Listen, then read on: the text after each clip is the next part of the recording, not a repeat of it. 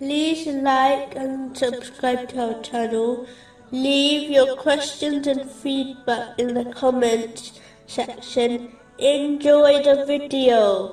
Continuing with the last podcast, which was discussing chapter 9, verse 91. There is not upon the doers of good any cause for blame.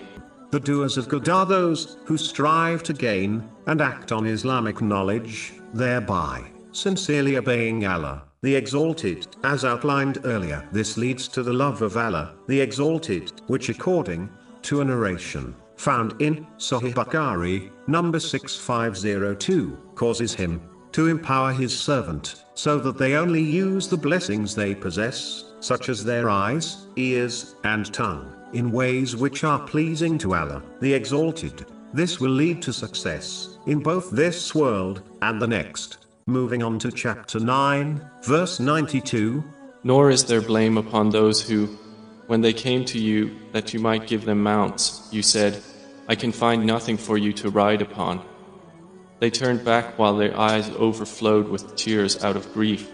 Unfortunately, some Muslims have adopted a weak characteristic, which only hinders them from improving for the better. Namely, they often compare their situation and circumstances to others who are facing easier circumstances, and use this as an excuse not to increase their obedience to Allah, the Exalted, by fulfilling His commands, refraining from His prohibitions, and being patient with destiny, according to the traditions of the Holy Prophet Muhammad, peace and blessings be upon him.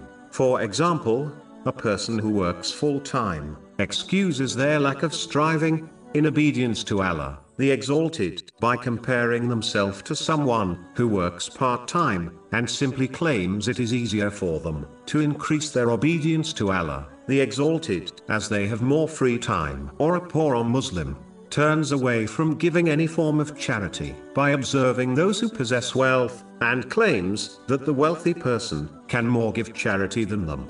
They fail to understand that these excuses may make their souls feel better, but it does not aid them in this world or in the next.